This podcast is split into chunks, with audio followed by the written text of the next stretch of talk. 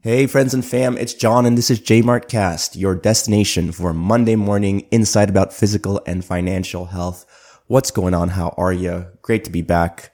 Missed a couple of weeks there since our trip, my wife and I, my trip to Belize. Um, didn't do any episodes, partly because I've been busy. There was family day there. I had a great time with family. Hope you also had a nice quality time, whether it be with your spouse, your children, your parents, or siblings. Hope it was nice. Mine was definitely a quality time with the children. Uh, we went to the science center with the kids and, and grandparents. So that was really nice. They really enjoyed that. Um, but anyway, and in addition to that, missed a couple weeks there because I got sick almost immediately after coming home from that Belize trip with my wife. You know, I was feeling great from the trip on a high note, not paying attention to my body as closely as I normally do, which basically uh, meant that I didn't notice as the symptoms of the illness were coming on. And by the time I knew for sure I was sick, it was too late to kind of prevent it from happening. As I've shared before on the podcast, when I am really on top of it, on top of my health and paying attention very closely, you can kind of feel the illness coming on very early from like day one, basically. And if you do that, you can kind of shut down, if it's just a basic goal, you can shut it down, which is what I usually do with, um, these zinc lozenges from uh, Life Extensions brand. They're like these huge lozenges that uh, take forever, like something like 20 to 30 minutes to dissolve in your mouth. And as it's dissolving, the zinc is uh, you know, traveling through your nasal passages, getting to the site of infection where there's lots of virus and uh, the zinc uh, molecule or element itself is able to bind to the reverse transcriptase of the viruses, block that from making more copies of the virus so that your uh, immune system has fewer copies to deal with to shut it down. And if you can do that early on in the infection process, you can pretty much kill the cold. And I've done that many times before, but this time around, it was like we got back, like say um, something like Saturday or Sunday in the week, and only by Friday I knew for sure I was I was ill. So in those five days, I'm pretty sure the uh, the virus had replicated enough times that it couldn't be shut down. And then unfortunately, I had to deal with nearly three weeks of illness from that, you know, I was only really sick, kind of tired, achy sick for about three, four days at most. But then the, the, what do you call it? Symptoms of like uh, congestion and coughing and all that continued for a long, long time. Still a little bit congested, but mostly a lot better. The last few d- days I've been actually able to sleep with my mouth closed, breathing in through my nose, which is made a whole world of difference in being able to wake up feeling rested as opposed to waking up super groggy and tired with a gross dry mouth because it's been wide open most of the night. So anyway, sorry to gross you out with that. But it's an important thing when thinking about health is how closely are we paying attention to it day to day? Cause like I said, if we're able to notice these things right from the start, we can squash them and prevent them from getting worse which is why I was thinking about that Oura ring. I don't know if people uh, use Oura ring very much. I haven't used it myself. I have a couple of friends who use it, but that thing's really good because it kind of in the mornings, it gives you a readiness score based on the sleep you've had. And I, I think it also uh, factors in your heart rate variability. And with that, it can kind of tell you whether you're starting off the day on the right foot or perhaps not so well. And with that readiness score, that could be a really good way to indicate to yourself whether you're, you know, possibly sick or not. And, you know, if you get that readiness score and it's low, then you can maybe pay closer attention to how you're feeling, perhaps feel that little bit of tingle in the back of your throat that's uh, going to develop into a, a, worse cough or something, and then start the routine of uh, trying to get yourself better. So maybe that's something I'm going to start to incorporate. You know, not necessarily get an Oura ring, but in the mornings have like a little journal that I write, uh, uh, how I'm feeling in the morning, just a little quick check in. You know, am I feeling okay? How's my congestion? How's my throat? How's my energy levels? Am I achy? Might be a good idea to incorporate that in the mornings to give me a better idea of how I'm feeling. And then, uh, that will dictate the rest of my decisions and actions for the for the remainder of the day or week, whatever, right? Anyways, um, so that's what I'm thinking from a physical health perspective, um, from a financial health perspective. Been paying a lot of attention to kind of world events um, related to Bitcoin because really, I think if you want to have good financial health in addition to good physical health, really you should be at least partially learning and investing in Bitcoin. That's my idea. That's my opinion. I'm sharing this with friends and family because I uh, want the people closest to my, in my life to benefit from the knowledge that I've gained from learning about it. But kind of let's move away from uh, Bitcoin a little bit and just talk about global events and how they're related to Bitcoin. So one of the things that I haven't talked about that happened in the last two or three weeks that I haven't been doing an episode was Tucker Carlson went and did an interview with Putin, Vladimir Putin, the president of Russia. And if you haven't checked it out, I recommend you go and take a look at it. It's two hours long and, um, you know, there's definitely a lot of Russian propaganda in that interview where Putin's telling a bunch of lies. Um, for example, one of the things he talk, tries to say is that Russians and Ukrainians are like the same people and, and there's not much difference between them. And, you know, he's trying to whitewash uh, Ukrainian history to kind of be like, oh, they're the, they're the same as Russians. So, which is not true. I think there, there's a lot of similarities between Ukrainian Russian, um, culture and history, but there's all very distinct differences as well. I've lived in both countries, um, only for like two or three months in Ukraine, but it's long enough to have understood what it is to be Ukrainian versus what it is to be a Russian, where I lived actually for three years. And one of the things that he said is that in Soviet era, they try to like, um, um, what did they, what did he say? He, he said that during the Soviet times where Ukraine was part of the Soviet Union, they try to emphasize the Ukrainian language more and the Ukrainian culture over the Russian one, which is completely false. During the Soviet times, they try to emphasize the Russian culture over all the Soviet republics, way more so. So that's a complete lie. But some of the things that Putin did say did make a lot of sound sense and they did, and they weren't like actual lies. For example, he criticized America for using the US dollar as a weapons kind of system to put sanctions on a bunch of countries. And he's like, this is a bad mistake because the whole power that the US has is through the dollar, is through the fact that everybody wants dollars. So if you're limiting some people's ability to use dollars, what you're doing is you're sending a signal to the rest of the world that if you step out of line with America, the US dollar is going to be taken away from you. You won't be able to use it. So that makes people think twice now about accumulating US dollars as a way of preserving your wealth. And so if the world doesn't want US dollars, the US is screwed. He's like, I think the direct quote is like, do people in office and actually know what they're doing? Like this is like, he's like, he goes, I don't want to use strong language, but this is stupid. Anyways, that was the highlight, I think, for me of, of the Putin uh, interview. But the other thing about it is, was the, just the contrast of having this two hour long conversation between Tucker Carlson and Putin, where Putin for the first half hour gives like this long, detailed history about uh, Russia and Ukraine, history lesson about Russia and Ukraine. Meanwhile, I think on the same day, it was like maybe a day after, it was like the Super Bowl, right? And um, during the Super Bowl, you have like this commercial with Biden complaining about how uh, shrinkflation is making all his favorite snacks smaller for the same price. And, and this is like what he's talking about, right? It was like, on the one hand, you see Putin giving a serious interview where he's like talking about the history of Russia in great detail without like referring to any notes.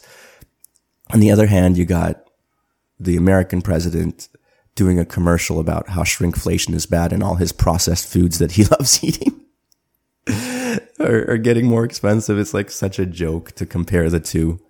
And then an additional contrast between those two was also, I think around the same time, maybe one or two days apart, was the speech that President Bukele, the president of El Salvador, gave after his victory, um, where there was a democratic vote for the new president, uh, and he won by a landslide, basically the biggest margin of victory in any democratic vote he won it, and then he had this amazing speech that he gave from uh, the their government building, like their White House equivalent, to a large group of people. Like I think when you look at the video, you see tens of thousands, if not a hundred thousand people gathered in front of this big palace building as he's giving his speech, and it's a great speech worth checking out.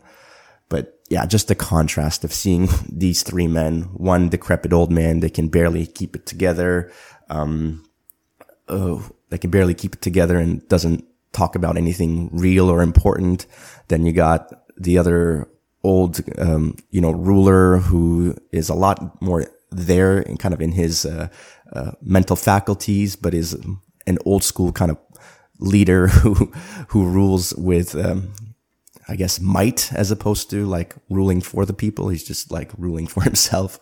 And then you got the new guy that's actually the democratic leader elected by people, actually helping people by putting prisoners in jail. It, to me, I kind of, the way I looked at it was like the ghost of pr- Christmas past. That, that's, that's Putin. the ghost of Christmas present. That's, uh, Biden, like currently in power, but soon to be out, right? And the ghost of, uh, Christmas future. That's, uh, Bukele leading his country into the future of, with, with kind of like bright future ahead of them. Oh yeah. And then there was one more contrasting figure there. Of course, Donald Trump. He just had a $350 million fine put on him in like New York courts for um, taking out a loan and paying it back fully. so dumb.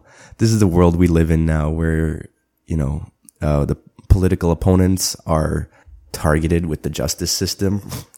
This used to be stuff that you would read about in history books about like Soviet Russia, but uh, now we've uh, the West has caught up with Soviet Russia. It's kind of a sad thing to think about, but that's the world we live in. Yeah, New York's just going completely to shit. Like um, I saw in the news, there uh, New York City's mayor is talking about how all the migrants coming into New York, they're going to give them ten thousand dollar debit cards with no requirement for ID whatsoever. Just whoever comes, give them a ten thousand dollar debit card, go spend it. yeah, that's going to help things a lot for sure. There's not going to be any people scamming that whatsoever. Speaking of migrants, I don't know if you guys have been paying attention to this at all, but the U.S. southern southern border is pretty wide open, and there's millions of people coming through. And if you don't think they're coming through there and then going all the way up to Canada, you are, you know, living in la la land. That's definitely happening. There's people coming in from the southern border of the United States that, that are making it all the way up to Canada. So who knows what this is going to lead to, but it's not good things. Like borders are there for a reason. Obviously, as I'm immigrant, I'm okay with immigrants coming to Canada and United States, but you got to do it through a legal process. We got to like at the border check who's coming in, whether they're going to be like people worth having, right? That kind of stuff. Or are they coming in just to like stir shit up and break shit up and, you know, kill people, be, be just bad human beings, right? If you're just going to let people in, uh, like without any way of checking them, then obviously some people, bad people are going to come through. But anyway, it's um, not something that's com- complete. It's something completely out of my control. So all I can do is point it out, talk about it, but not going to feel one way or, or another about it. It's just the way it is, unfortunately.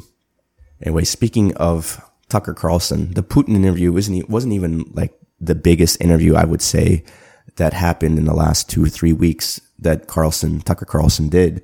The more impressive one was with an interview with someone named Mike Benz.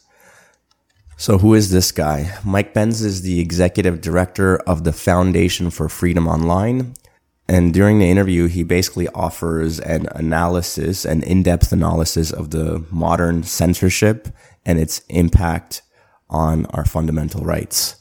So, for example, Tucker Carlson asked him about the Pentagon. He said the Pentagon did it censor Americans during the 2020 election cycle? And then Mike Benz says, yes, they did. The 2020 election cycle and then the COVID-19 pandemic. He would argue those are the most censored events in human history. He called the tools that they have for censoring people weapons of mass deletion. He says that the um, technology has the ability to censor tens of millions of posts with just a few lines of code. He talked about a government funded virality project, which identified six dissident narratives about COVID 19, and he broke them down into subclaims for monitoring and censorship through um, machine learning models. And they aimed to control the spread of this information that would be harmful to the official narratives and to individual, official individuals such as Tony Fauci. He goes to say that whenever something started to trend that was bad for what the Pentagon wanted or was bad for what Tony Fauci wanted, they were able to take this take down tens of millions of posts, and they did this in the 2020 election about the mail-in ballots as well. Yeah, it's crazy stuff. He just talks about how basically the CIA is using all the tactics it used for creating revolutions all around the world.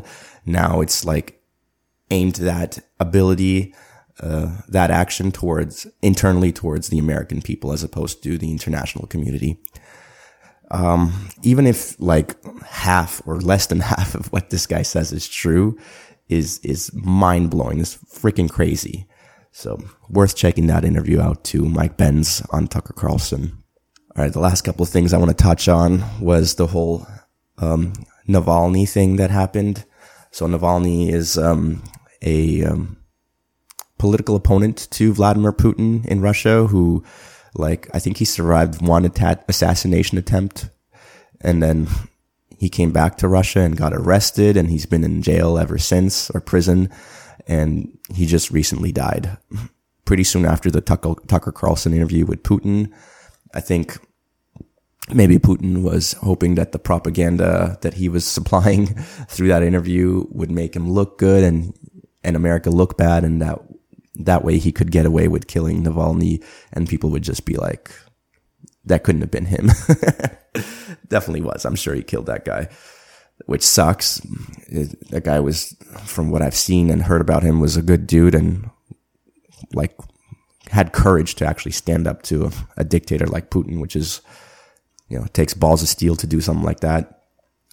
But no one, as everyone was um, criticizing Putin for this alleged murder of a of his political opponent. No one's talking about the fact that U.S. at the same time is working on the extradition of Julian Assange, uh, where he would he's supposed to spend like over hundred years in prison in a prison cell uh, when they do extradite him. So it's like, come on, man, like you can't be criticizing Putin at the same time as you're about to take this dude who just printed, not printed, but uh, he um, published information about um, what the U.S. government was doing, like illegal actions of the U.S. government. All he did was publish information, and now he's going to have to spend hundreds of years in prison. Obviously, not that long. He's going to die before before then, or hopefully, if uh, a real president gets elected, they'll pardon him and everything.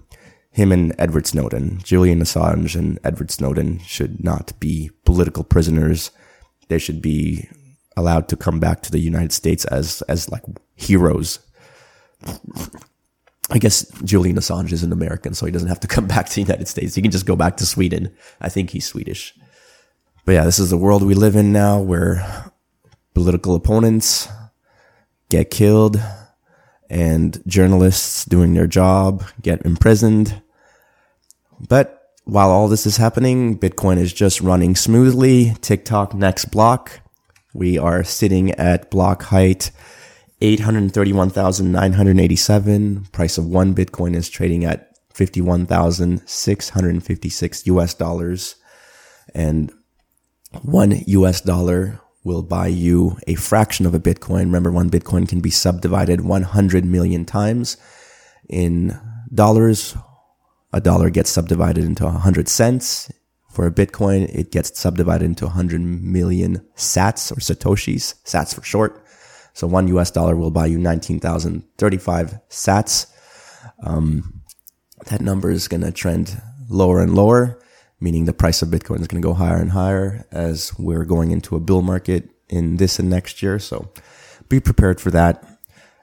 Friends and fam, don't let crappy articles about how Bitcoins is bad for the environment and other things like that, where they put fear, uncertainty, and doubt into your mind, um, into your mind about Bitcoin. Don't let those things get to you. If you have any real questions about it, please reach out and ask me. You can email me at jmartfit at substack.com. You can reach out to me on social media at jmartfit on Twitter and X or Instagram too. And, um, I'm on Nostr as well. Just reach out if you have any questions. Happy to answer. But yeah, most importantly, just don't rely on Google searches to give you answers because those things are so biased. They will not give any real information anymore.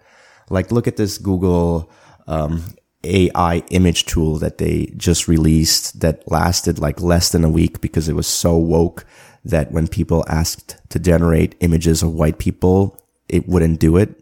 I don't know if you guys heard about this, but like you could go to the Google image generator. I think it was called Gemini and ask it to give you images of the founding father, fathers or images of like Vikings of like whatever group of people that are like very explicitly white. The image tool would not actually generate images of white people because it was so woke that it would take your prompt and then add wokeness to it and then release images of like, you know, black people. Not that there's anything wrong with black people being like generated images of them, but you know, if you're asking for an image of founding fathers, you don't want to see, um, like, unless you're doing it as a joke, if you want it to be like very accurate, then there shouldn't be any black people who are founding fathers or who are Vikings, like, obviously, right?